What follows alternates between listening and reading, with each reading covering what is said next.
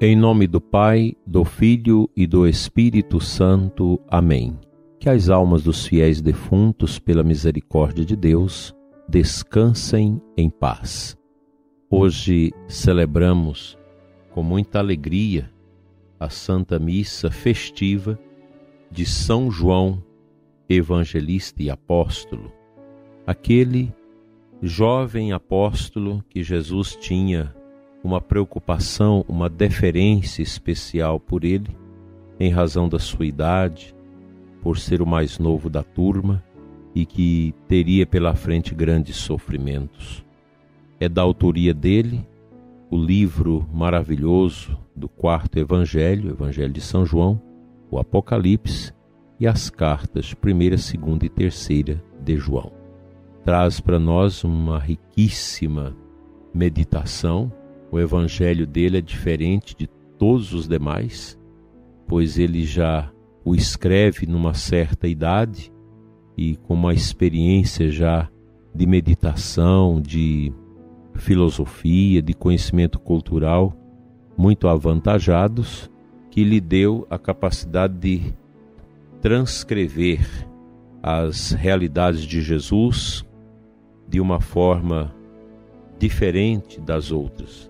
Não podemos dizer qual que é o evangelho melhor do que o outro, mas eles são diferentes e a composição de João é maravilhosa, porque ele começa a mostrar o mistério de Cristo no coração do Pai, na Trindade eterna. No princípio era o Verbo, e o Verbo veio armar a sua tenda entre nós.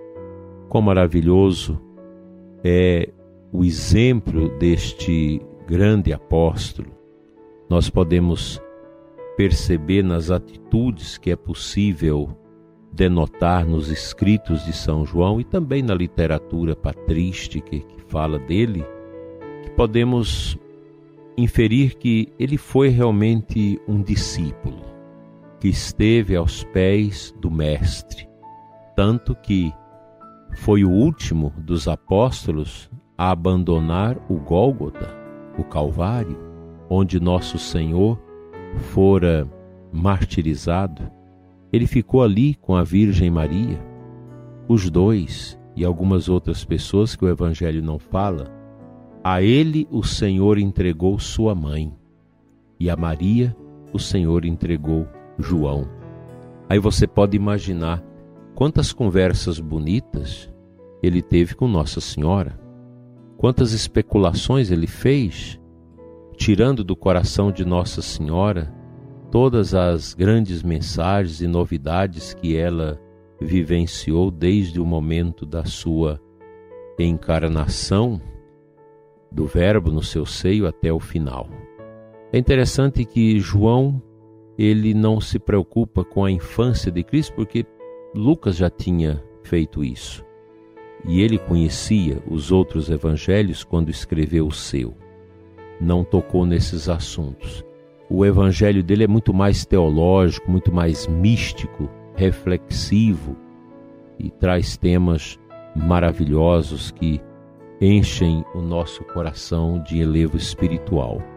Outro fato interessante que Maria Madalena, quando descobre que o sepulcro está vazio, que Jesus não está ali, que ela tem as visões de Jesus. E ela vai aos apóstolos e estes vêm correndo. João é o primeiro a chegar, mas ele não entra. Ele espera Pedro entrar. É o respeito à autoridade do apóstolo escolhido por Jesus para ser o primeiro papa da igreja. Esse fato é muito inusitado, muito interessante. João procura nos ajudar nas suas cartas a entender o mistério de Deus como amor. Ele conceitua Deus como amor. São leituras muito palatáveis, muito abençoadas e edificantes as que nós podemos fazer sobre a maneira da sua primeira carta, que é pequena, mas carregada de grandes é, profundidades e temas. O Evangelho dispensa comentários, a beleza do Evangelho de João, que é o chamado quarto evangelho. Os três primeiros são chamados sinópticos, pois eles têm uma mesma visão, eles tratam praticamente dos mesmos assuntos, alguns com mais detalhe, outros menos. E João, ele traz uma temática que está é, bem diferenciada dos outros evangelhos, justamente porque ele era jovem, foi se tornando adulto, meditando e contemplando todos os mistérios de Cristo que ele viu, e depois lendo aquilo que Marcos, Mateus e Lucas escreveram, ele resolveu também escrever o seu evangelho. Escrever esse relato sobre Cristo, que é palavra de Deus, a inspiração do Espírito de Deus. E é uma riqueza é o quarto evangelho, pois ele traz conceitos muito elevados de nosso Senhor Jesus Cristo. O Apocalipse de São João, que é um livro que eu recomendo você ler somente após ter estudado uma boa introdução ao livro do Apocalipse, que é um livro muito bonito, litúrgico, de que traz um, aborda uma temática muito importante, sobre maneira a questão do fim dos tempos, fim do mundo e toda a questão da volta de Cristo.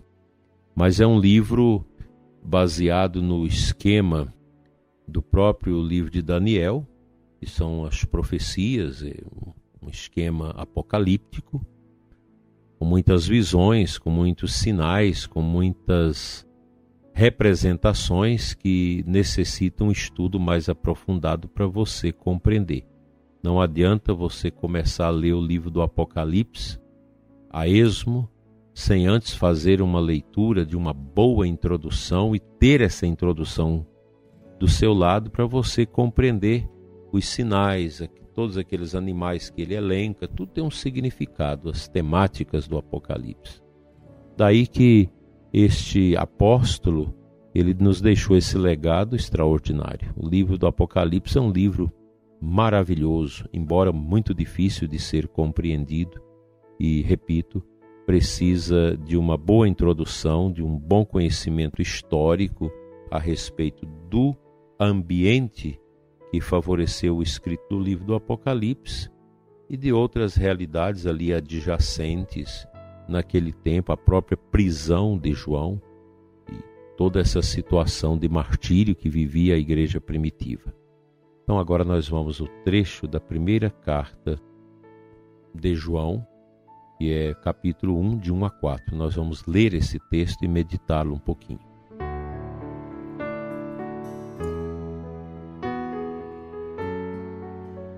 Caríssimos, o que era desde o princípio o que nós ouvimos, o que vimos com os nossos olhos, o que contemplamos e as nossas mãos tocaram da palavra da vida, de fato a vida manifestou-se e nós a vimos e somos testemunhas, e a vós anunciamos a vida eterna, que estava junto do Pai e que se tornou visível para nós. Isso que vimos e ouvimos, nós vos anunciamos para que estejais em comunhão conosco, e a nossa comunhão é com o Pai e com seu Filho Jesus Cristo. Nós vos escrevemos estas coisas para que a nossa alegria fique completa. Aqui podemos denotar a beleza de quem experimenta a riqueza de Deus e que compartilha isso com os outros. Foi o que fez João Evangelista, o apóstolo o jovem apóstolo de Jesus.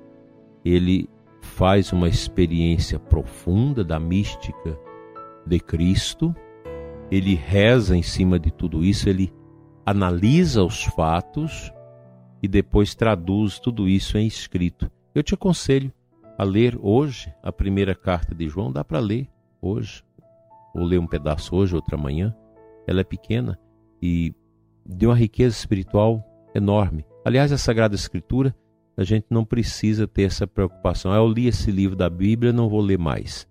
Sempre que você ler a Bíblia, você vai ter uma impostação mística espiritual diferente. Essa é uma grande verdade.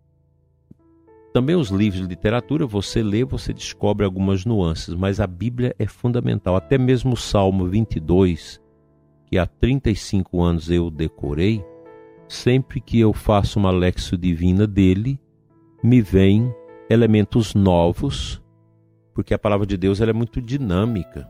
Um texto bíblico, mais pequeno que ele seja, sempre que você lê, você terá uma impostação. Quando você lê na juventude, na velhice, na vida adulta, sempre a Sagrada Escritura vai te contextualizar, te fornecendo elementos interiores que ajudam a viver esta contemplação de Deus e a melhorar o nosso traquejo com as coisas da fé, com as coisas da igreja. João, apóstolo e evangelista, é para nós uma grande bênção. Os seus escritos, as suas palavras. Veja que esta leitura, essa primeira leitura, está muito própria dentro da temática do seu evangelho, a vida eterna, essa consciência de que essa vida eterna que é Jesus já estava junto do Pai e que se tornou visível para nós. João tem essa preocupação de sempre trazer esta consciência aos cristãos da pré-existência de Cristo. Jesus não passou a existir a partir do momento da concepção no seio de Maria. Ele é a segunda pessoa da Santíssima Trindade, é eternamente gerado pelo Pai, não foi criado, mas gerado pelo Pai, e vive eternamente. Desde todo sempre, ele é e se encarnou no seio da Virgem para realizar a grande façanha da restauração, da redenção da humanidade. Vamos orar.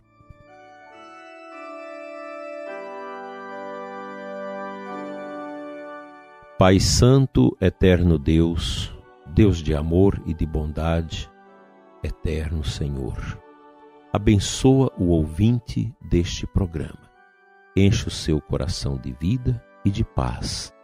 Transforme, Senhor, a alma e a vida de todos nós em vida de esperança, de amor e de paz. Cuida de nós, Senhor. Vivifica em nós a força do teu espírito para compreendermos a tua palavra. E compreendendo a tua palavra, Senhor, nos ajude a fazer a tua vontade, não a nossa. Dai-nos a graça de poder viver essa satisfação espiritual mística interior em profundidade ao agradar-vos e ao sermos tocados pelo poder da tua graça. Cura os que estão frios na fé, indiferentes e tristes, para que voltem ao bom caminho da seara do teu filho Jesus. Amém.